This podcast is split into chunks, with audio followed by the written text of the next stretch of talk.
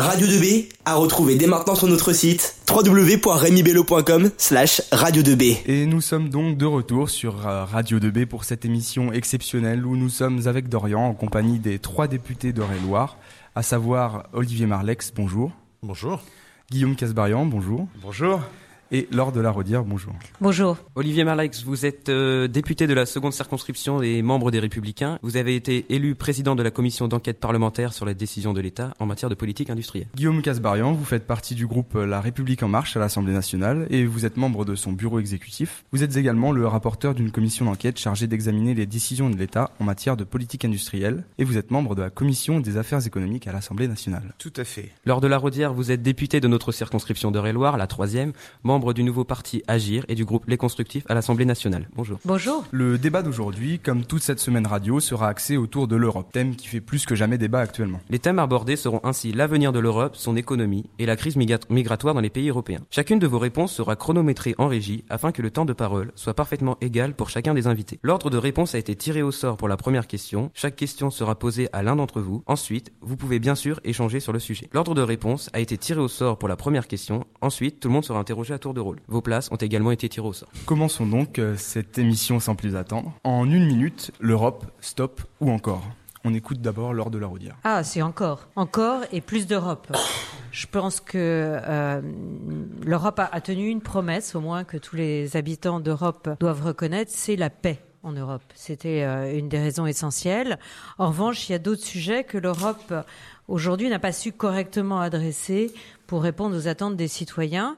Euh, notamment euh, la gestion de la crise migratoire. Aujourd'hui, je pense que c'est une préoccupation dans beaucoup de pays européens et beaucoup euh, d'habitants en France se posent la question de savoir comment on va pouvoir faire face à cette crise migratoire, comment on va gérer, comment on va intégrer les personnes qui sont demandeurs d'asile et qui ont droit à l'asile et comment on va pouvoir raccompagner en fait chez eux celles qui euh, n'ont pas vocation à rester euh, sur notre territoire. Aujourd'hui, l'Europe a été défaillante sur ce sujet-là et je pense que nous devons apporter une, une réponse à ça, mais avec plus d'Europe et non pas avec moins d'Europe. Merci beaucoup, Madame de la Rodière. Euh, Monsieur Marlex, souhaitez-vous donner votre avis sur cette question? Oui, je, je, Clairement, c'est encore. Euh, je crois qu'aujourd'hui, euh, dans notre pays, il n'y a pas beaucoup de, de véritables isolationnistes, c'est-à-dire de gens qui pensent qu'on pourrait faire euh, sans l'Europe tout seul dans notre coin. Euh, donc oui, évidemment, il faut, il faut de l'Europe, mais l'Europe n'a pas tenu pas tenu toutes ses promesses. Il faut, il faut en être conscient, il faut le voir. Euh, L'Europe a même échoué dans un certain nombre de domaines. Elle a échoué sur la question migratoire. C'est un, un, un, échec, euh, un échec patent. Parce que le, les, les, peuples ont fait confiance à l'Europe, notamment dans l'espace euh, Schengen. Schengen, ça veut dire libre circulation à l'intérieur. Ça ne veut pas dire pas de frontières à l'extérieur. Bon, donc l'Europe a échoué sur ce sujet-là, comme vient de le dire Laure. Elle a aussi, elle a aussi échoué sur le sujet, sur la question économique, notamment à cause de l'élargissement, d'une certaine manière, en, en créant une concurrence à l'intérieur l'intérieur de l'Europe euh, qui n'est pas euh, qui n'est pas soutenable. Quand vous avez un coût du travail qui entre la France et la Tchéquie euh, a un rapport de 1 à 8, eh bien euh, vous créez une concurrence, une distorsion de concurrence qui est tout à fait insoutenable, qui est destructrice pour notre industrie, euh, qui crée une concurrence euh, très violente pour pour nos artisans avec la question des des, des travailleurs détachés. Et alors ça c'est c'est un sujet c'est un sujet difficile évidemment, hein, mais c'est sans doute le fait qu'on est allé un peu trop vite dans, dans dans, l'élargissement. On a écouté, on a écouté les Allemands et c'est un exemple de d'échec, euh, d'échec de l'Europe euh, sur lesquels il faut arriver à corriger le tir. Il y en aurait, il y en aurait beaucoup d'autres. On a on a le temps d'en débattre sur la question. Je crois que l'Europe globalement euh, s'est trop comportée comme un grand marché, un grand marché unique, euh, avec, et malheureusement pas assez en Europe puissance. Or clairement, toute création, création pardon politique est faite d'abord pour protéger le, le sens de l'action de l'action publique, de l'action politique, c'est de protéger ses concitoyens. L'Europe n'a pas suffisamment euh, protégé, euh, peut-être qu'elle protège les consommateurs, je ne sais pas, mais en tout cas, elle ne protège pas assez euh, nos forces économiques. Merci, euh, Monsieur Marlex. Guillaume Casbarian, on vous écoute. Oui, alors sans hésiter, encore, aucune hésitation sur, euh, sur la réponse à votre question. Encore parce qu'on a besoin d'une Europe forte qui protège par rapport aux grands blocs économiques mondiaux, la Chine, l'Amérique, qui nous protège aussi par rapport aux flux migratoires, qui nous protège par rapport à la précarité, qui nous protège par rapport aux aléas de la vie économique. Et donc sans hésiter, encore. Mais dire encore, ça ne veut pas dire encore n'importe comment. C'est-à-dire qu'il faut être aussi très lucide, comme l'ont dit mes collègues, sur les critiques que l'on peut faire vis-à-vis -vis de l'Europe. Être pour l'Europe, ça ne veut pas dire être Europe euh, BA c'est-à-dire se dire que tout va bien dans le meilleur des mondes, qu'il n'y a rien à changer et que tout est parfait. Et comme l'ont dit mes collègues, il y a un certain nombre de choses qui effectivement dans le passé ont moins bien fonctionné parce que l'Europe a, été défaillante, parce qu'elle n'a pas satisfait totalement les Européens, parce que parfois les citoyens ne voient pas très bien à quoi elle sert. Ils se disent elle est un peu loin, elle n'est pas démocratique, euh, elle est très technocratique, elle est à Bruxelles, elle est à Strasbourg, mais elle n'est pas ici. Euh, en réalité, il faut à la fois montrer qu'elle est concrète, qu'elle sert à la vie des gens et montrer qu'elle le fait de plus en plus. Et en même temps, se dire qu'on peut la renforcer pour nous protéger face aux grands défis euh, économiques euh, dans le monde. Et c'est donc euh, un encore convaincu, mais pas n'importe comment, et en étant très lucide sur les critiques des citoyens vis-à-vis de l'Union européenne. Merci. Partagez-vous l'avis de Pierre Moscovici, qui estime que les élections européennes à venir seront les plus importantes depuis 1979. On commence avec vous, si vous le voulez bien, Olivier. Toute, toute élection, euh, toute élection est importante. Euh, oui, celle-ci, effectivement, va avoir euh, sans doute un enjeu important, parce que derrière, c'est la majorité du Parlement européen qui, qui, qui, est en cause. Bon, c'est ce qui se passe après les élections important. On l'a vu en France, on a eu des élections, on a élu un président de la République qui devait tout changer. J'ai pas le sentiment que, que grand-chose a en réalité échangé en bien, pour, en tout cas pour nos, pour nos concitoyens. Non, qu'on a besoin, en tout cas, qu'après cette élection, il y ait une prise de conscience qu'une fois encore, l'Europe est là pour protéger, donc l'Europe grand marché, c'est bien, euh, mais ça ne peut pas être ça. On ne peut pas en même temps imposer des contraintes euh, à nos euh, ceux qui travaillent. Je pense, je pense par exemple en matière agricole. Pour prendre un, un, exemple très simple. On a une Europe qui passe son temps à imposer des contraintes aux producteurs euh, français. Vous n'avez pas le droit de mettre ceci, vous n'avez pas le droit de mettre cela, il faut produire comme ci, il faut produire comme ça, les concombres doivent faire telle taille, euh, sinon vous n'avez pas le droit de les vendre. Euh, bon, euh, là vous n'avez pas le droit à proximité de tel cours d'eau, de, de, mettre tel produit, etc. Et en même temps, en même temps, l'Europe signe euh, à tour de bras des accords de, de libre échange avec des pays qui eux euh, importent ce qu'ils veulent sans aucune contrainte. Donc on demande vraiment ce qu'il y ait une prise de conscience de, de l'Europe et que l'Europe sorte du en même temps où on impose toujours plus de libéralisme et toujours plus d'importation sans aucune contrainte, alors que sur notre marché, on impose à nos producteurs des contraintes de plus en plus insoutenables. Donc il faut sortir de cette, de cette schizophrénie et l'Europe qui protège, ça ne doit pas être un slogan, ça doit être une véritable ambition, ça doit être, ça doit être des actes. Guillaume Casbarion, vous écoute Oui, alors j'ai quelques pour répondre à votre première question, mmh. euh, effectivement, oui, c'est un scrutin très important. Parce que qu'est-ce qu'on voit au niveau européen? On voit la résurgence de certains partis, certaines personnalités politiques qui ne sont pas pour l'Europe. Et qui, à votre première question de encore ou stop, vous aurez répondu stop. On le voit en Hongrie, on le voit en Italie, on le voit se développer en Pologne, on le voit se le développer en, en Autriche.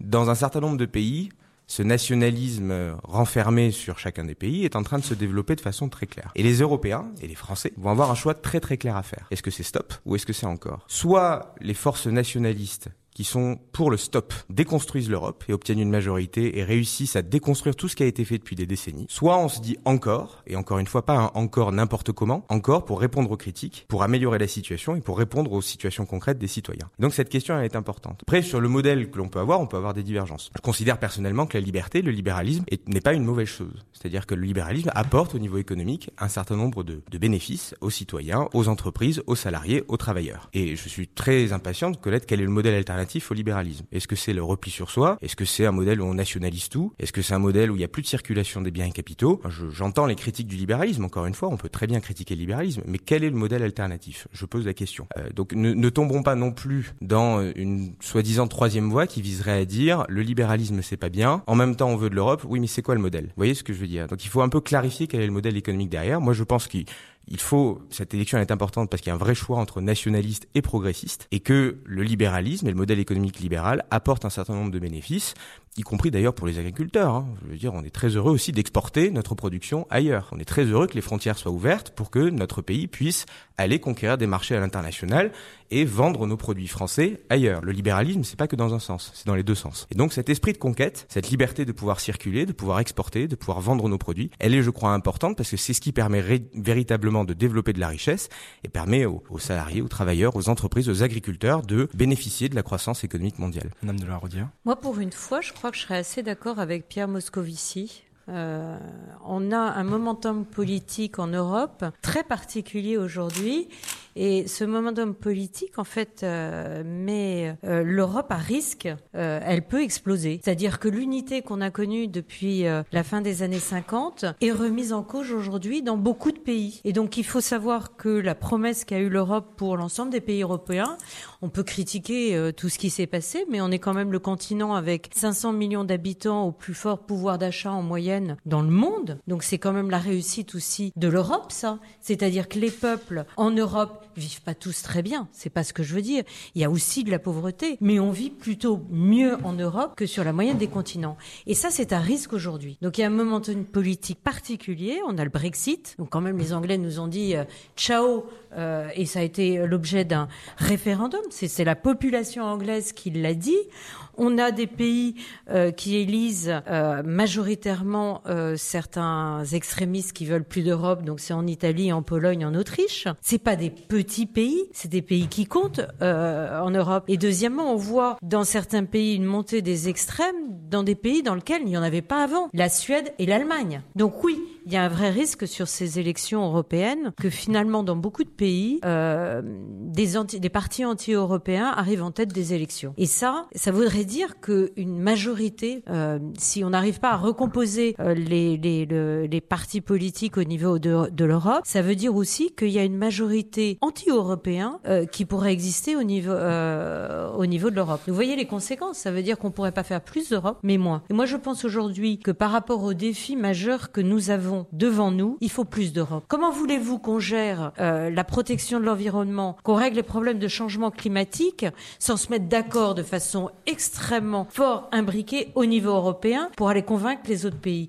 Comment voulez-vous qu'on gère la révolution numérique quand on a des géants de l'Internet qui sont aux États-Unis ou en Chine et que nous, au niveau de chacun des, pays, nous sommes des, petits nains par rapport à eux? Et donc c'est bien sûr avec plus d'Europe, une plus forte intégration sur certains enjeux auxquels on doit faire face et qui sont des enjeux de souveraineté, hein, euh, des, des souverainetés d'État en fait. Quand je parle de la révolution numérique, le fait que les Chinois ou alors les États-Unis ont l'ensemble des données sur les citoyens européens, l'ensemble de leur comportement, l'ensemble de leurs décisions, fait euh, mettre à risque en fait chacun des pays européens. Et on pourra lutter qu'avec plus d'Europe. Et aujourd'hui, ce qu'on voit, c'est une montée euh, des partis qui sont anti-européens, qui prennent de plus en plus de place dans des pays majeurs. Et, et ça, il faut vraiment en avoir conscience au moment des élections européennes. Moi, j'ai envie que ces élections européennes, ça soit un vrai résultat et un plébiscite pour les pro-européens. Et aujourd'hui, c'est pas gagné. C'est pas gagné en France et c'est pas gagné dans la plupart des pays européens. Merci Madame de la Rodière. On va maintenant écouter un court micro-trottoir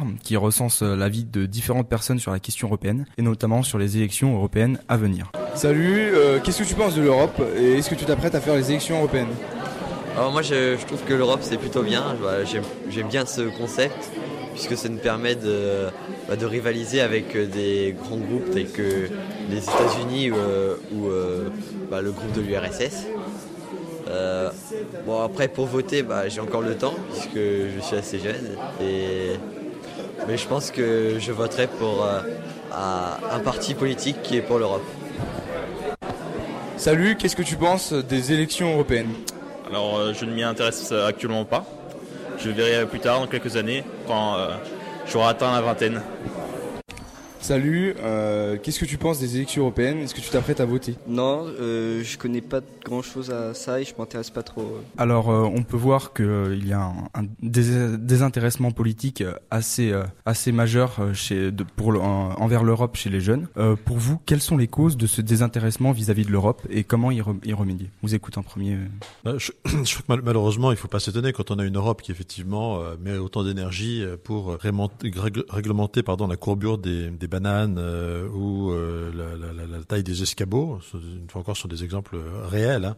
Euh, pas s'étonner qu'elle ne fasse pas, euh, qu'elle ne fasse pas davantage rêver les Français. Je crois qu'on doit, je crois qu'on doit avoir une Europe beaucoup plus, beaucoup plus concrète aussi dans ses réalisations. Il y a une chose qui marche bien, par exemple, c'est ce qui est fait en direction des jeunes avec Erasmus, tous les programmes d'échange qui petit à petit, effectivement, amènent les, les, les, jeunes à, découvrir un peu mieux l'Europe. Mais je pense que plus largement, l'Europe, elle doit, elle doit effectivement aussi, enfin, illustrer très clairement clairement les, les progrès qu'elle permet de faire. Euh, lors de la redire évoqué tout à l'heure, les, les, les, géants du numérique, effectivement, c'est c'est dommage. Alors on, on, commence tout juste à y venir, mais euh, l'Europe n'a pas suffisamment posé les, les, les outils d'une puissance européenne. Il faut encore parce que l'Europe était marché, elle se concevait comme grand marché unique. Bon, c'est très bien, mais ça suffit pas. Euh, on a fait des transferts de souveraineté, des transferts. On a renoncé à certains, à certains éléments de notre de notre puissance pour les donner à l'Europe, et l'Europe ne les utilise pas. Et donc, pour vous, c'est la c'est la cause du désintéressement des jeunes? Alors que l'Europe n'est pas assez concrète. Donc il faut que il faut aujourd'hui que l'Europe passe à cette page euh, du concret. Alors du concret sur l'Europe, c'est quoi? C'est c'est qu'on accepte de de mettre des efforts en commun pour créer des géants du numérique. Aujourd'hui, il y en a pas. On a créé des il y a des géants du numérique, enfin des, il y a des, des, des semi-géants, des petits géants euh, allemands, euh, français, mais on n'a pas créé de géants euh, ensemble. Mmh. Euh, donc il faut des géants euh, du numérique. il faut qu'en matière de, de, de, de, de recherche sur des grandes maladies, notamment la maladie d'Alzheimer par exemple, qui, était, qui est un fléau, bah, peut-être que ça peut être un grand chantier européen d'apporter ensemble une réponse à ce sujet-là. Il faut que l'Europe devienne concrète, l'Europe du grand marché. Ça peut pas faire rêver les gens et c'est un peu le, un peu le problème. Juste un mot peut-être tout à l'heure par rapport à, à, à, à, ce que disait Guillaume Casbarian. Il n'y a pas de l'Europe elle est libérale et arrêtons de faire croire qu'il y, qu y, a un modèle alternatif. Oui, l'Europe elle est libérale et on est tous, je pense, ici partisans de l'économie de marché parce qu'effectivement le seul modèle alternatif a été le modèle soviétique et ça s'est pas bien terminé. Cela dit, la mondialisation, la, pardon, le libéralisme il a aussi changé de taille avec la mondialisation. Euh, c'est devenu un truc euh, d'une violence inouïe aujourd'hui euh, dans, dans l'économie euh, et il faut avoir ce souci de protection que l'Europe n'a pas assez eu. C'est pour ça qu'il faut une Europe qui protège véritablement. Merci Olivier Marlet. Guillaume Casbarian, on vous écoute. Oui, je vais, je vais vous passer plusieurs messages. Le premier, c'est que effectivement, il y a un vrai problème d'abstention aux européennes et ça, c'est pas nouveau. Aux dernières élections, trois jeunes sur quatre ne sont pas allés voter aux élections européennes. C'est quelque chose d'inquiétant pour la démocratie. C'est-à-dire que quand les jeunes ne votent pas, ils laissent leur voix à d'autres qui sont pas forcément d'accord. Alors on peut se dire ça sert à rien, mais dans ces cas-là, ça veut dire qu'on laisse son expression démocratique à d'autres qui sont pas forcément d'accord avec vous. Et le premier message que moi si je peux vous passer un message, parce qu'il y a beaucoup de jeunes ici dans la salle et il y en a beaucoup qui nous écoutent. Ne laissez pas à d'autres le soin de décider pour vous. C'est avec votre carte d'électeur que vous pouvez changer les choses. Et c'est vraiment avec ça que vous pouvez le faire. Donc moi, je vous invite à vous y intéresser, à voter, quel que soit votre choix, mais à vous déplacer le jour J pour exprimer votre voix. Deuxième élément, c'était de vous dire que le micro-trottoir, c'est effectivement une très bonne expérience et il faut aller à l'écoute des gens, justement, pour se dire qu'est-ce qui va bien, qu'est-ce qui va pas bien dans l'Europe. À la République En Marche, nous, on a lancé une grande marche pour l'Europe. On a frappé des portes, y compris en Eure-et-Loire. On en a frappé plus de 1200. On a fait un questionnaire qu'on allait soumettre aux gens pour leur dire exactement ce que vous avez fait, qu'est-ce qui marche bien, qu'est-ce qui marche pas, est-ce qu'on on arrête, est-ce qu'on continue? Et là aussi, effectivement, les gens nous disaient très clairement, est-ce que ça a un impact concret quotidien pour vous l'Europe? La majorité, 54% en Eure-et-Loire, vous disiez non. Et donc ça renforce le besoin de montrer que c'est concret. Mais à l'inverse, et c'est ça aussi la note d'espoir, ils sont plus de 74% à vous dire que l'Europe, elle peut être plus efficace que l'échelon national pour nous protéger, pour nous développer, pour nous défendre sur certains sujets. Sur la sécurité, sur la défense, sur l'immigration, sur la lutte contre le réchauffement climatique, ce sont des sujets qui sont très importants, sur lesquels l'Europe peut être un meilleur élément de réponse. Et je terminerai sur le, ce qu'a ce qu'a dit Olivier et qui est très juste, c'est comment est-ce qu'on rend l'Europe plus concrète. On a cité Erasmus, c'est un point important. L'Europe, elle finance des projets lycéens, y compris en Eure-et-Loire, y compris en région centre. Je pourrais vous citer les, les chiffres, mais vous avez 13 projets qui ont été financés par l'Europe dans notre région l'année dernière. Vous avez l'Euro Métier Centre qui permet aux apprentis de partir jusqu'à 26 semaines ailleurs. Vous avez Trans Europe Centre qui finance des voyages que tous les lycéens de la région centre puissent aller voyager au sein de l'Europe. Ça, c'est du concret. C'est pas du pipeau, c'est pas de l'idéologie, c'est pas, c'est des choses très concrètes qui vous touchent vous, les jeunes. Et, et c'est pour ça que vous devez vous battre. Et je pense que c'est pour ça que vous devez vous y intéresser. Et c'est aux politiques effectivement de vous montrer tout ce que l'Europe fait de concret pour répondre à vos attentes. Merci Guillaume Casbarian lors de la redire, nous vous écoutons. Je pense déjà que les jeunes ne votent pas beaucoup, que ce soit aux élections européennes ou aux autres. Vous savez, Mais motiver euh, les jeunes à voter pour les élections législatives, c'est difficile, alors que ce sont des élections qui suivent de six semaines les élections présidentielles. Donc, euh, comme beaucoup de Français d'ailleurs, euh, les jeunes vont voter aux élections présidentielles et aux élections municipales parce qu'ils se sentent concernés. Le maire ou alors le président de la République. Puis les autres élections, les départementales, les régionales, les européennes, les législatives, vous avez déjà une participation générale de la population qui est inférieure et les jeunes encore moins. Et comment l'expliquer com Comment l'expliquer? Oh, je pense que les gens se sentent pas, pas beaucoup concernés, et les jeunes en particulier, par la, par la politique euh, dès qu'elle les touche pas directement. Donc la voie, c'est oui de rendre les choses plus concrètes. Alors c'est un, peu compliqué parce que je pense que les gens, ils, prennent les services qui existent en fait sans savoir en fait qui est responsable de ce service. Typiquement, est-ce que vous savez euh, qu'il y a eu un grand chantier européen extrêmement majeur pour l'innovation qui est euh, le, les infrastructures Galileo. Galileo, c'est euh, un système en fait de navigation en compétition avec le GPS mais qui est beaucoup plus précis. Donc, qui va permettre de développer en fait des, des innovations. C'est tous embarqué sur le Galileo, le signal Galileo est embarqué sur nos, euh, nos smartphones. Personne ne le sait. Et personne ne sait aujourd'hui que Galileo, c'est européen. Alors, selon vous, voilà. le, le, problème donc, de désintéressement, c'est un manque de communication. Je suis sûr que la plupart des étudiants ne mettent pas derrière Erasmus et le fait qu'ils en profitent que c'est européen. Ils se disent ah c'est super comme système et, et, et j'en profite. Donc l'Europe devrait On ne sait plus pas aussi que l'Europe sur, a sur fait la reconnaissance des diplômes d'un pays à l'autre. Vous savez pas non plus que c'est grâce à l'Europe aujourd'hui que quand vous allez en Italie, en Espagne, ben vous pouvez téléphoner avec votre abonnement euh, de téléphone classique au même prix alors qu'il y a quelques années, ça coûtait très cher. C'est une décision européenne.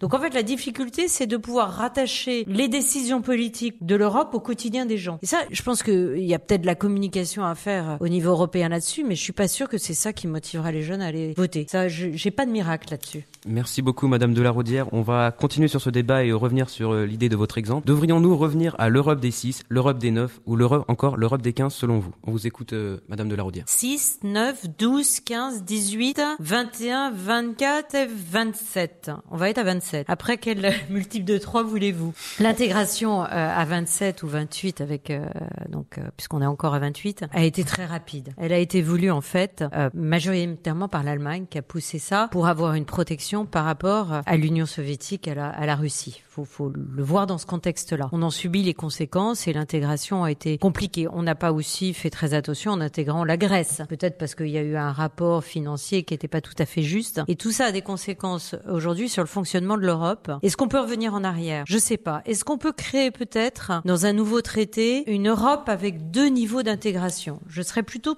pour cette formule-là. Euh, ça va pas se faire en claquant des, des doigts comme ça parce que c'est compliqué politiquement de mettre en œuvre, mais on pourrait avoir un noyau dur européen avec une intégration plus forte et des partenaires commerciaux qui feraient partie de l'Europe, qui auraient des droits de vote et euh, qui nous permettraient de retourner à une Europe à 15 ou 18 et avoir finalement une intégration en deux niveaux qui permettrait aux, aux pays qui ont, je dirais, des, des, règles sociales moins avantageuses que les nôtres d'être moins en compétition avec nous d'un point de vue économique. En revanche, on pourrait intégrer une, une protection des frontières ensemble, on pourrait intégrer euh, d'autres sujets qui seraient plus des, des changements climatiques, enfin de, de, des mesures contre le changement climatique ensemble, des, des choses de cette nature-là. Merci Madame de la Rodière. Guillaume Casbarion. Oui, moi je, je, je suis pas certain qu'il faille revenir en arrière et déconstruire et se dire euh, on va enlever des pays, on va retourner à un club euh, de 6. Certains pays l'ont déjà fait, hein, comme Certes. la Hongrie. euh. J'entends, mais je, je le dis de mon côté en tout cas, euh, je ne pense pas que la bonne solution soit celle-là, de déconstruire ce qui a été fait et de se dire on revient à quelque chose de plus serré. Je suis d'ailleurs pas totalement sûr que ça marcherait forcément. Même si on avait un club de deux pays, prenez France et Italie, actuellement avec la politique du gouvernement italien, je suis pas convaincu qu'à deux pays, ils arriveraient à se mettre entendre, à, à s'entendre, à se mettre d'accord. Euh, France et Allemagne, par exemple. Mais France et Allemagne est un couple moteur et absolument essentiel. Mais ce que je veux dire par là, c'est que c'est pas parce que vous réduisez le nombre de pays que forcément tout le monde est d'accord parce que vous avez moins de pays.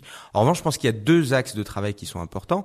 Le premier, c'est comment est-ce qu'on rend euh, les décisions plus fluides Comment est-ce qu'on s'assure qu'avec l'état actuel des choses et le nombre de pays à l'intérieur, on n'attend pas forcément une an- unanimité.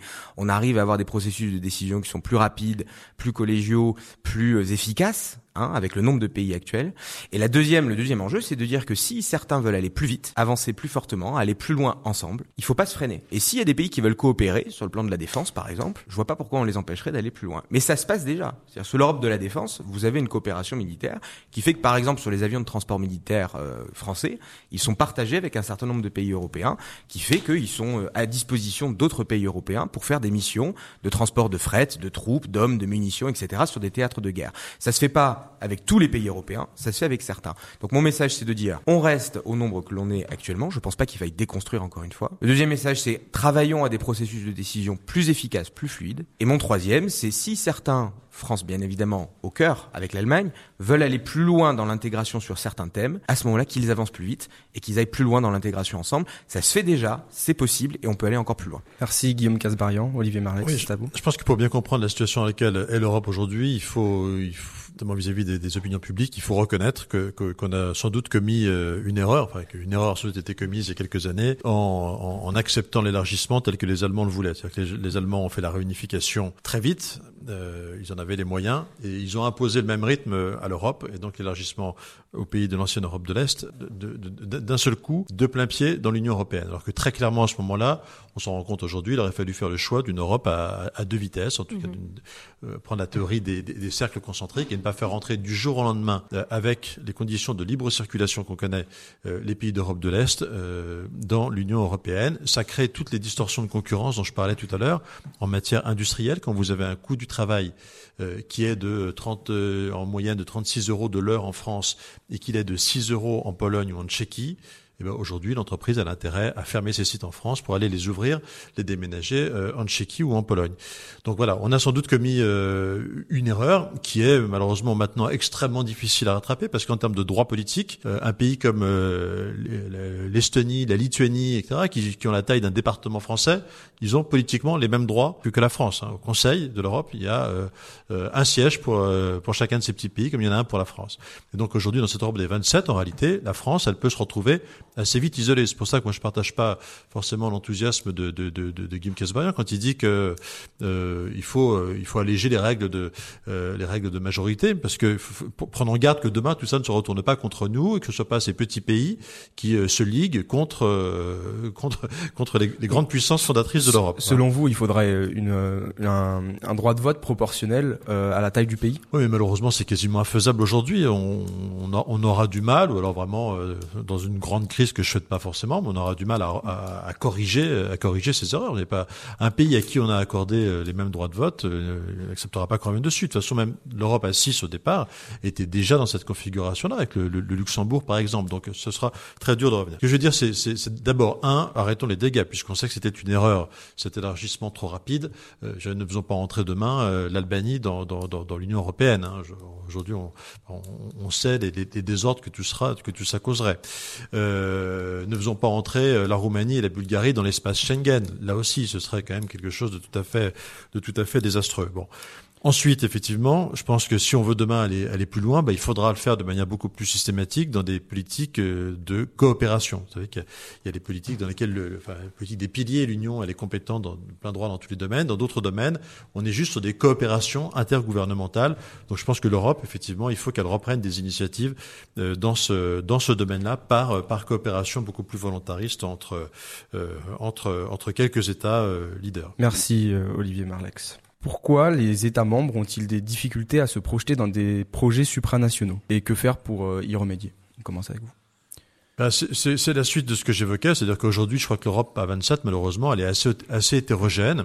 Euh, avec Guillaume Casbarian, nous sommes allés dans le cadre de la commission d'enquête euh, Alstom rencontrer un certain nombre d'interlocuteurs euh, au sein de l'Union européenne.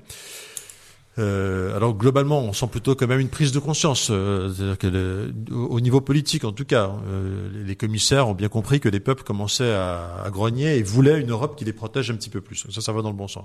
Mais les fonctionnaires qu'on a rencontrés, je dois de, l'avouer, nous ont quand même plutôt fait peur. C'est-à-dire qu'ils sont, ils sont vraiment encore dans une Europe, d'abord dans, l'Europe, dans l'Europe grand marché et euh, pas forcément euh, pas forcément euh, très euh, très volontariste dans des projets de dans des projets de puissance. Et puis c'est là qu'on qu'on se heurte de nouveau à, à, à l'affaiblissement de l'Europe, c'est-à-dire que enfin à l'affaiblissement qu'a qu'a été l'élargissement, c'est-à-dire que vous avez aujourd'hui des petits pays. Prenons un sujet qui est très actuel, hein, qui est le projet euh, de contrôle d'investissement étranger en, en, en Europe, puisqu'il y a un projet de, de, de règlement qui avait, qui avait voulu notamment Monsieur le président Macron, pour que en- à l'intérieur de l'Europe, euh, on puisse se défendre et empêcher des investissements, des, des rachats de nos entreprises, de nos fleurons par des entreprises, par des pays, pardon, ou des entreprises étrangères. Bien, eh ben, en fait, on se rend compte qu'un certain nombre de petits pays d'Europe de l'Est sont assez défavorables à ce que l'Europe se protège davantage.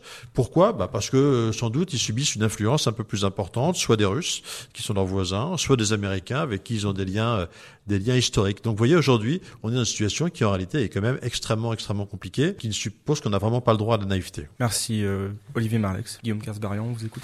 Oui, votre question était euh, pourquoi est-ce que euh, les différents pays européens n'avancent pas dans des projets supranationaux? Moi, je pense qu'il y a plusieurs facteurs d'explication. Et que faire pour y remédier? Et que faire pour y remédier? Vous avez raison. Le premier, donc sur le constat, pourquoi est-ce qu'ils souhaitent pas forcément le faire? Déjà parce qu'ils n'ont pas forcément conscience du risque. Ils se disent bon, ben ça peut continuer comme ça. On n'a pas besoin de s'unir, on n'a pas besoin de se mettre en ensemble, on n'a pas besoin de se mettre d'accord et pas besoin urgent de le faire. Il y a aussi parfois une volonté de pas perdre sa souveraineté. C'est-à-dire qu'on vous dit non, ça c'est quelque chose qui doit être strictement français ou strictement allemand et on ne veut absolument pas le partager, c'est quelque chose qu'on veut garder dans nos frontières, on veut pas le partager avec d'autres et on refuse de coopérer, on refuse de construire quelque chose en commun. Et puis vous avez aussi ce que je vous disais tout à l'heure, un processus parfois de décision qui est trop long. On se dit oulala, avant de réussir à se mettre tous d'accord sur ce sujet, on n'est pas arrivé, donc on va pas le faire et on laisse faire les choses et on va pas plus loin. C'est un petit peu ça l'explication de pourquoi ça marche pas et pourquoi on n'arrive pas à avancer plus loin dans des projets supranationaux. En revanche, et c'est ce qu'a dit Olivier Marlex quand on était en commission d'enquête euh, sur l'industrie, je pense que il y a une prise de conscience qui est en train d'avoir lieu sur il y a une nécessité de mieux protéger nos fleurons industriels,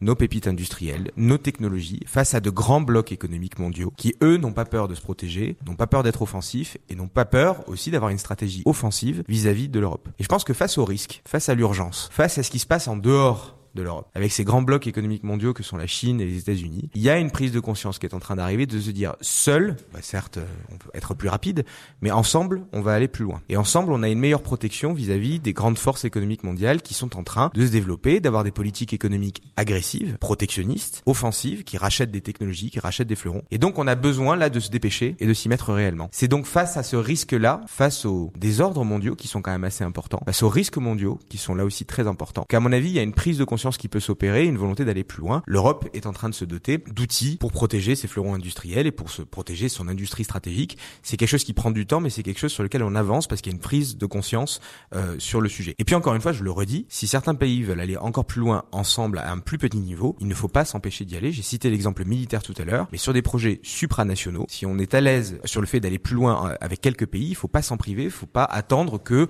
l'ensemble des pays soient d'accord pour y aller. Il faut aller plus loin à un plus petit niveau. Mais cependant, avec la Grèce notamment, on a vu que la Grèce, pour entrer dans l'Union européenne, elle a falsifié ses comptes. Donc, euh, y a-t-il une réelle question sur euh, comment l'Union européenne a, a-t-elle réagi face à la Grèce? Donc, euh, on a appris quelques temps après son entrée qu'elle avait justement falsifié ses comptes. Y a-t-il eu une grave erreur justement dans l'entrée de la Grèce en Europe? Je vais pas refaire l'histoire en disant on aurait dû faire rentrer ou pas faire rentrer. C'est facile a posteriori en fait de refaire l'histoire et de se dire on aurait pu les faire rentrer ou pas les faire rentrer. Moi, je pense que par rapport au problème économique grec, il y avait deux options sur la table. Soit on les laissait couler, on les sortait de l'euro, on débouclait la position et on se disait voilà, dehors, on veut plus de vous. Soit on les aidait à se transformer, on les accompagnait dans un modèle extrêmement difficile de transformation. C'est ce qui a été choisi à l'époque, c'est ce qui a été fait, c'est de dire vous restez à l'intérieur, on vous aide à vous transformer, on vous redresse, ça va être difficile, il va y avoir du sang et des larmes, il va y avoir de gros sacrifices à faire, mais à terme, vous aurez une situation qui est assainie. Et effectivement, cette stratégie a été la bonne puisqu'au final, la Grèce s'est relevée dans une certaine mesure, elle peut à nouveau emprunter, elle est plus dans une situation de faillite telle qu'elle l'était à l'époque, et au final, je pense que les Grecs sont aujourd'hui heureux d'être restés plutôt que d'être partis, parce qu'à l'époque, sinon l'alternative aurait été vraiment le chaos. Je pense que la stratégie de l'époque a été la bonne et qu'il fallait pas laisser la Grèce sur le bord du chemin. Refaire l'histoire aujourd'hui en disant qui aurait dû rentrer, qui aurait dû sortir et ça, c'est facile. Mais quand vous êtes dans le feu de l'action, toujours plus difficile de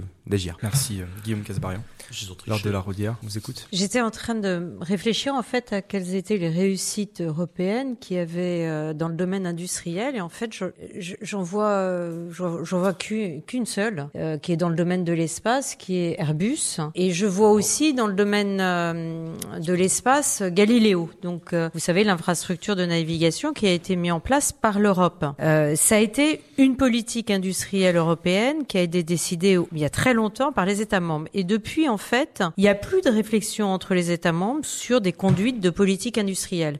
C'est sans doute pour ça d'ailleurs qu'on a loupé en fait euh, la révolution Internet pendant que les Américains ou les Chinois ont massivement investi, mais aussi des, des fonds publics euh, sur ces enjeux-là. Alors rien n'est perdu parce que euh, la chance qu'on a, c'est qu'on est au siècle de l'innovation, qu'il y a énormément de transformations dans l'ensemble des filières économiques qui sont en cours et que l'Europe peut très bien euh, prendre de l'avance dans certains domaines. Je vais prendre par exemple les voitures autonomes. Pourquoi ne pas imaginer une on a des très grands constructeurs automobiles en Europe. On a en France en particulier, en Allemagne. On, mais pour que ça marche les voitures autonomes, il faut avoir des plateformes de développement industriel, de communication entre les différents constructeurs. Il faut passer en fait d'une compétition entre les acteurs à une co-compétition, c'est-à-dire on va construire ensemble une plateforme qui permettra aux véhicules d'échanger des données et de communiquer. Pourquoi ne pas la bâtir au niveau européen. Donc ça, c'est vraiment des questions qu'il faut euh, soulever entre les partenaires. Et moi, je crois fort sur ces enjeux-là à la culture du bilatéralisme, c'est-à-dire euh, au travail que pourrait avoir la France avec l'Allemagne, la France avec l'Espagne, la France avec euh, la Belgique, la France avec différents pays pour avancer en fait sur une solution et puis faire prendre une décision au niveau européen. Parce qu'on voit que la gouvernance européenne aujourd'hui a du mal à prendre cette décision. C'est ce qui se passe actuellement sur un, un enjeu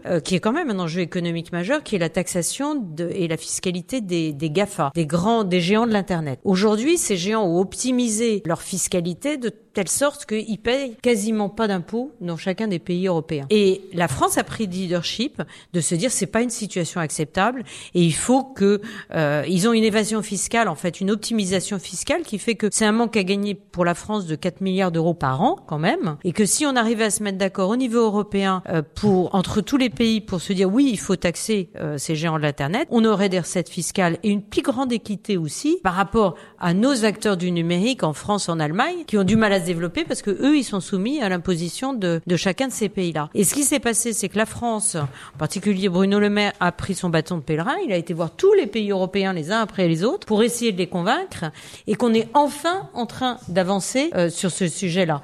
Et je pense qu'aujourd'hui, avec les difficultés de gouvernance qu'a l'Europe, sur ces enjeux de politique industrielle, il faut faire de même. La France a l'intérêt, a un intérêt direct à prendre son bâton de pèlerin pour pouvoir aller euh, négocier avec l'Allemagne, négocier avec la Belgique, négocier avec l'Italie la création de cette plateforme d'échange de données euh, sur le secteur automobile. Voilà comment il faut procéder en tout cas. Et il y a des grands sujets économiques sur lesquels on peut encore le faire aujourd'hui. Merci euh, Madame de la Rodière. On va faire une courte pause musicale et on revient tout de suite dans trois minutes. Restez connectés sur Radio 2B.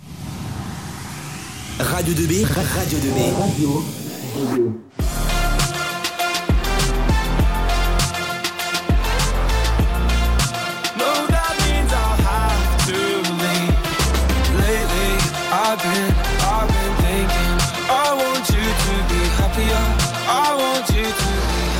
Radio, Radio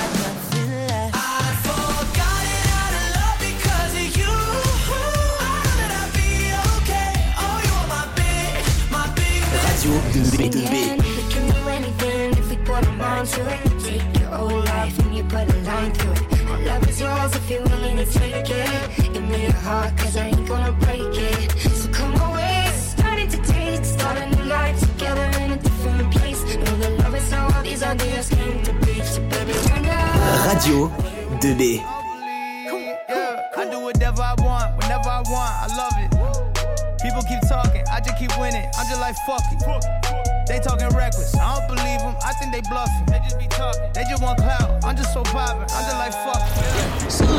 Radio 2B à retrouver dès maintenant sur notre site www.remibello.com slash radio 2B www.remibello.com slash radio 2B Nous sommes de retour sur Radio 2B. Vous êtes toujours avec nous pour cette interview exceptionnelle de trois députés de Réloir. Sont avec moi aujourd'hui, avec nous, avec Dorian, Olivier Marlex, Guillaume Casbarian et Laure de la Rodière pour cette, ce débat exceptionnel sur l'Europe. Euh, une première question pour reprendre. Selon vous, l'Europe est-elle l'avenir de la France en quelques mots? Lors de la Rodière, on vous écoute en premier. L'avenir de la France, c'est d'abord les Français. Je, pour moi, l'Europe n'est pas l'avenir de la France. L'Europe est, est, est, nécessaire au développement de la France, mais l'avenir de la France appartient d'abord aux Français. Guillaume Casbarian Oui, je suis d'accord. L'avenir des Français appartient aux Français. Euh, et c'est quelque chose d'important à, à rappeler. En revanche, si on veut aller plus loin et que la France et que les Français aillent plus loin, on a besoin d'Europe et l'Europe est un bon niveau pour pousser la France plus loin. Donc oui, la souveraineté française est importante et l'avenir de la France appartient aux Français. Et l'Europe permet d'aller encore plus loin. L'avenir de notre souveraineté, elle se joue aussi avec l'Europe. Euh, L'Europe, c'est rien d'autre qu'un qu outil, un outil au service, euh, au service des États membres qui l'ont qui l'ont créé. Le traité de Rome a été signé en 57. Le général de Gaulle revient au pouvoir en 58 années suivantes. S'il avait voulu, s'il n'avait pas cru euh, en, en l'Europe, il, il pouvait encore quasiment tout, tout arrêter. Donc lui, qui était extrêmement attaché à l'idée, à l'idée de la souveraineté, de la puissance de la France, avec ce qu'elle représente dans, dans, dans, dans l'histoire du monde monde a considéré qu'il n'y avait pas d'antagonisme entre les deux et que l'Europe pouvait servir cette pouvait servir la puissance de la France. Le problème, c'est que depuis, je pense qu'on a un peu oublié ce, ce principe euh, original d'une Europe qui doit servir euh, la, la, la, puissance. Quand on parle puissance, il ne s'agit pas de, il s'agit pas de de, de, de, de guerroyer, hein, mais les, les, les, les, éléments de développement de chacun des, des États qui composent cette Europe. Ça, on l'a un peu, on l'a un peu oublié malheureusement. Merci euh, Olivier Marlex. On va maintenant parler de l'économie en Europe. Donc, comment jugez-vous la politique actuelle imposée par l'Union européenne aux pays membres euh, on, on, a une politique euh, européenne qui aujourd'hui, et malheureusement, a, a, été beaucoup trop, euh, beaucoup trop tatillonne, beaucoup trop. Euh, c'est vraiment le, quand on dénonce l'Europe technocratique de, de, de, de Bruxelles, ce n'est pas une vue de l'esprit. C'est-à-dire que très clairement, la priorité politique de l'Europe ces dernières années a été la, la, la constitution du grand marché unique intérieur. Bon. Pour que ce grand marché unique intérieur, on nous a fait croire que euh, il fallait absolument réglementer tout, notamment pourquoi est-ce que l'Europe euh, réglemente la taille des concombres C'est parce qu'elle dit je veux pas qu'un pays puisse sortir de la ne pas jouer le jeu de la concurrence en mettant des spécifications propres et donc le grand marché il suppose que la taille des concombres doit être la même partout et qu'un pays qui dirait moi je veux des concombres comme ça serait en dehors du. Vous vous rendez compte du niveau de ridicule dans lequel on est quand on sait qu'en en même temps, l'Europe n'a pas été capable de régler la question du coût du travail, du coût de la main d'œuvre euh, dans, dans, dans, les différents euh, dans les différents pays. Donc cette Europe, elle est beaucoup trop technocratique, elle est beaucoup trop, elle, elle a accordé beaucoup trop d'importance à des petits sujets euh, et pas assez à ce qui fait la vie quotidienne des Français. Euh, les artisans d'Eure-et-Loire, ils voient arriver des travailleurs détachés euh, qui sont payés euh, quatre fois, cinq fois, six fois moins qu'eux. C'est absolument anormal. Alors l'Europe a commencé à faire quelque chose avec la fameuse directive Bolkenstein qui a été révisée depuis, qui suppose que on paye le, le, le même salaire euh, partout, mais pas les mêmes cotisations sociales. Bon, euh, le, les, agriculteurs, une fois encore, ils voient les contraintes qu'on leur impose. Ils voient qu'en même temps, l'Europe laisse euh, laisse rentrer euh, des produits qui eux n'ont pas les mêmes contraintes. Donc on a vraiment besoin d'une Europe qui soit euh, un peu plus les pieds sur terre, qui aille un peu plus à l'essentiel, qui soit un peu moins focalisée sur cette idée de, de, de, de, libre de libre concurrence qui est très très destructrice. On est le seul le seul, le seul espace au monde euh, où on s'interdit de mettre la moindre préférence euh, communautaire. Il faut qu'il y ait de la préférence communautaire. Il faut préférer euh, ce qui est produit chez nous à ce qui est, préféré, à ce qui est construit en Chine. Et, même pour terminer là-dessus, l'Europe nous dit non, non, parce qu'il ne faut pas fausser le marché. Bon, sauf qu'en réalité, quand on fait venir des biens chinois ou des biens d'autres espaces dans le monde, on ne sait pas si c'est si comment ont été construits euh, ces biens. Souvent, ils bénéficient de subventions publiques, d'aides publiques, c'est-à-dire ce que ce que l'Europe condamne sur son territoire, en réalité, elle l'importe. Voilà. Cette Europe-là, très clairement, euh, elle doit se réformer. Merci Olivier Marlex. Guillaume Casbarian, c'est à vous. Oui, je pense qu'on peut toujours améliorer la politique économique euh, européenne. Il y a plusieurs aspects. Le premier, c'est effectivement sur celle des normes. Il ne faut pas que ça devienne une usine à gaz sur lesquelles, euh, avec laquelle euh, l'Europe nous impose des normes extrêmement complexes, extrêmement dures, euh, que les citoyens ont du mal à appliquer, que les entreprises ont du mal à appliquer. Donc il y a, y a, y a un côté allègement sur la partie normes à avoir, même si, encore une fois, l'Europe est souvent un bon bouc émissaire, notamment pour les parlementaires français en général, qui n'hésitent pas eux-mêmes à surtransposer parfois les normes. C'est-à-dire que l'Europe leur dit voilà ce qu'il faudrait faire en termes de normes, et on a certaines personnes qui veulent généralement aller plus loin en France chez nous. Et ça, c'est pas à cause de l'Europe. Donc attention à la partie normes. On a tendance à taper sur l'Europe, mais en réalité, c'est pas forcément à cause de l'Europe qu'il y a trop de normes. Il y en a aussi beaucoup en France. Et quand on fait la loi, on est un des pays qui amende le plus nos textes de loi avec des rajouts en permanence. C'est le grand jeu parlementaire sur lequel euh, on n'hésite pas à rajouter une couche en permanence sans avoir besoin de l'Europe pour le faire. Le deuxième point, c'est sur la concurrence. Euh, Olivier Marlex l'a très bien dit. Euh, on a un problème de concurrence entre les pays, que ce soit au niveau du système social, que ce soit en termes de dumping social, que ce soit en termes de travailleurs détachés, qui est parfois un outil qui est trop utilisé et euh, qui euh, donne lieu à des dérives de concurrence entre les pays.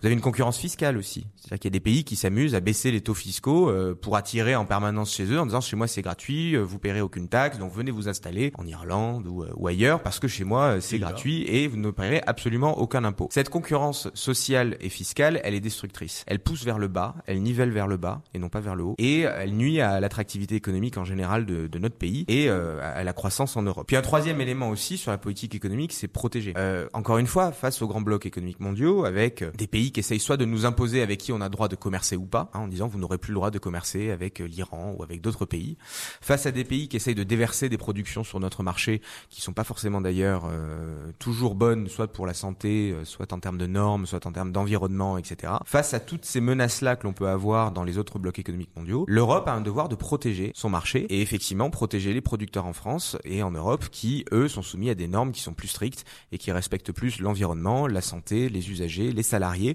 Donc cet espace de protection-là, il est très important dans euh, la politique économique européenne et on peut aller beaucoup plus loin que ce que l'on fait aujourd'hui. Merci euh, Guillaume Casbarian. Alors de la on vous écoute. Mais je crois qu'on n'est pas très éloignés tous les trois de ce qu'on pense, mais peut-être dans la façon de le présenter. C'est-à-dire ce qu'on peut regretter aujourd'hui, c'est qu'il n'y ait pas de normes sociales minimales en Europe, ce qui ferait qu'il euh, n'y ait pas de dumping social entre les pays européens. Et deuxièmement, qu'il n'y ait pas une harmonisation fiscale pour pas qu'il y ait de dumping fiscal. Mais à front, après, qu'il y ait une concurrence entre les pays européens, moi ça me gêne pas. Ça me gêne pas à partir du moment où l'Europe euh, ne signe pas des accords de libre-échange sans faire attention aux normes qu'elle met avec les autres pays en dehors de l'Europe. Donc qu'elle soit une Europe qui protège, mais qu'il y ait de la concurrence entre l'Espagne, la France, la Pologne et l'Allemagne, ça ne me gêne pas à partir du moment où on a une norme sociale minimale au niveau européen et puis une, certaine harmonisation fiscale. Il ne s'agit pas d'avoir exactement le même taux de fiscalité dans chacun des pays parce qu'on est, je pense qu'on est tous attachés à une certaine souveraineté, mais il faut pas que ça puisse aller euh, de 5% par exemple de taux d'IS dans un pays à euh, 33 dans l'autre ou alors à une TVA euh, qui varie sur certains produits entre 10 et, et, et 20 ou 22. Ça c'est le premier point. Le, deuxième point, je pense qu'on a intérêt à quand même à intégrer dans certains domaines économiques plus d'Europe. Donc à avoir euh, presque une interdiction dans certains domaines de surréglementation au niveau de chacun des pays. En particulier, c'est vrai que c'est un sujet euh, dont je parle beaucoup et que, que je défends, mais sur le numérique, pour lutter contre les géants qui existent aux États-Unis ou en Chine, on a besoin d'avoir une, Europe unie. Et en fait une seule norme au niveau européen. C'est ce qui a commencé à être bâti avec le règlement général de protection des données. Ça a permis de dire, bah voilà, euh, si vous voulez faire du numérique en Europe, c'est dans ces conditions, c'est les valeurs qu'on porte nous d'un certain respect de la vie privée. Euh, ça n'a rien à voir avec ce qui se passe en Chine ou aux États-Unis, mais c'est comme ça que ça sera opéré en, en Europe. Et là, je pense que c'est une excellente chose parce que on est dans l'Europe qui protège, dans l'Europe qui donne un cadre de valeurs qui sont spécifiques au, au niveau européen et qui permettent à des secteurs de se développer dans ce cadre-là. Merci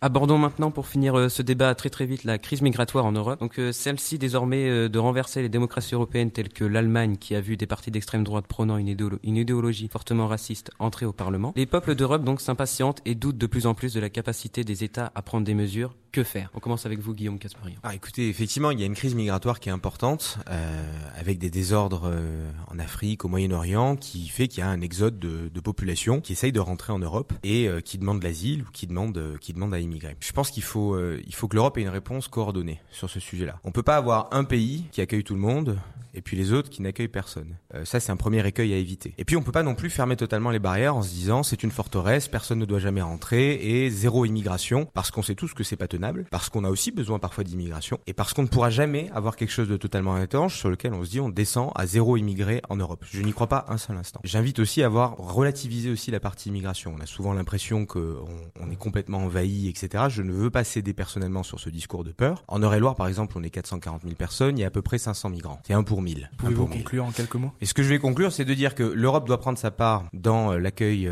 des migrants, à la fois pour protéger ses frontières et éviter que ce soit qu'il y ait des flux monstrueux sur le sujet. Elle doit aussi intervenir pour répartir les flux de réfugiés dans les différents pays pour que ça soit une répartition équitable. Elle doit trouver une réponse coordonnée sur le sujet pour que chaque pays prenne sa part à l'intérieur. Et elle ne doit pas déverser non plus toute sa haine sur le migrant et l'exilé, parce qu'encore une fois, je ne suis pas sûr que la solution de on ferme toutes les frontières, zéro immigration, soit la solution miracle pour sauver euh, tous nos problèmes. Merci Guillaume Casbarian. Olivier Marlex, c'est à vous. Oui, je pense que c'est euh, aux yeux de, de, de, nos compatriotes un des, des exemples les, les, plus euh, flagrants de, de l'échec de l'échec de l'Europe, même si euh, les problèmes migratoires sont des problèmes planétaires aujourd'hui. C'est pas des problèmes euh, spécifiquement européens. Il y a exactement le même débat euh, aux États-Unis avec euh, les, les gens qui vont qui viennent d'Amérique du Sud vers l'Amérique du Nord et l'histoire du, du, du, mur de, de, de, de Monsieur Trump. Le fait est que ce sujet, il est il est extrêmement sérieux et il est devant nous. Le continent africain représente aujourd'hui 1,2 milliard d'habitants. D'ici 30 ans, il représentera 2,5 milliards d'habitants. C'est-à-dire que c'est un continent qui va plus que doubler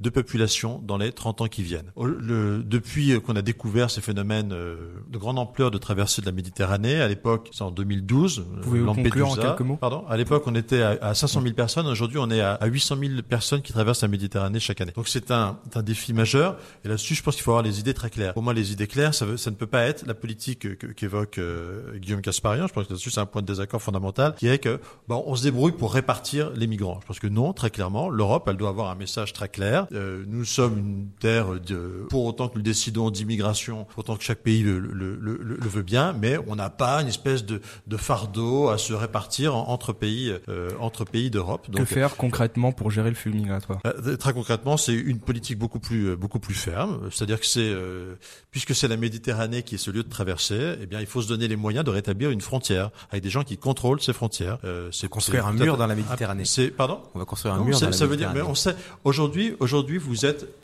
Aujourd'hui, vous avez. Il y avait un très bon article dans le journal Le Monde, qui n'est pas un journal particulièrement à droite, qui expliquait comment les ONG euh, s'étaient bagarrés avec des, douaniers euh, libyens qui avaient un mandat de l'ONU pour ramener les gens que les passeurs mettent euh, dans l'eau pour les ramener sur les côtes libyennes. Eh bien, les ONG se sont battus avec les douaniers pour les faire monter dans les bateaux. Donc, l'Europe, elle doit poursuivre, y compris comme des criminels, comme des- d'associer des, des passeurs, euh, les gens qui font ça et euh, contrôler euh, strictement euh, le, le- le- le rentrée- la, rentrée sur euh, son territoire, comme le ferait n'importe quel État. Une fois encore, Merci, Euh, merci, c'est un des premiers à avoir des frontières et les défendre. C'est un des premiers critères de la puissance politique. Merci. Le droit des peuples à disposer d'eux-mêmes, ça existe dans tous les sens. Lors de la Rodière, c'est à vous. Moi, je pense que la première chose à mettre en place, c'est un véritable contrôle du droit d'asile aux frontières de l'Europe. Ça a été fait en, en Turquie, c'est-à-dire que euh, les migrants ne passent plus par la Turquie. La Turquie euh, accueille dans des camps les migrants, ils contrôlent le droit d'asile, et il y a donc euh, une fois que le droit d'asile est vérifié, les migrants qui respectent les conditions de l'asile euh, rentrent en Europe. Je pense qu'il faut le faire aussi dans les autres pays euro-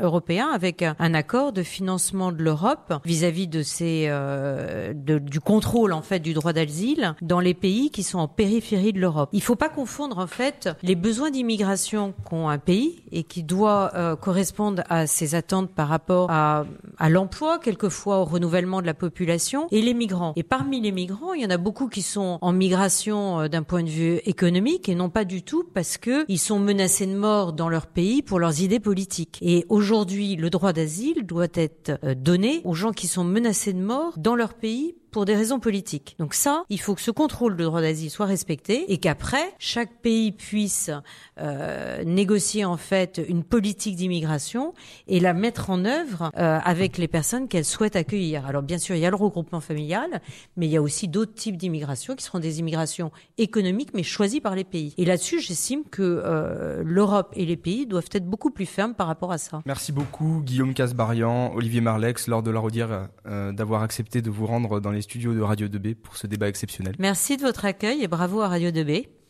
Merci. Merci à vous. On se retrouve euh, dès demain sur euh, Radio 2B pour une nouvelle interview avec Dorian. En attendant, restez sur le 101 FM ou sur le site internet du lycée Rémi Bello. Vous pouvez aussi nous retrouver sur Facebook et Twitter pour suivre nos lives et liker nos publications. À très vite.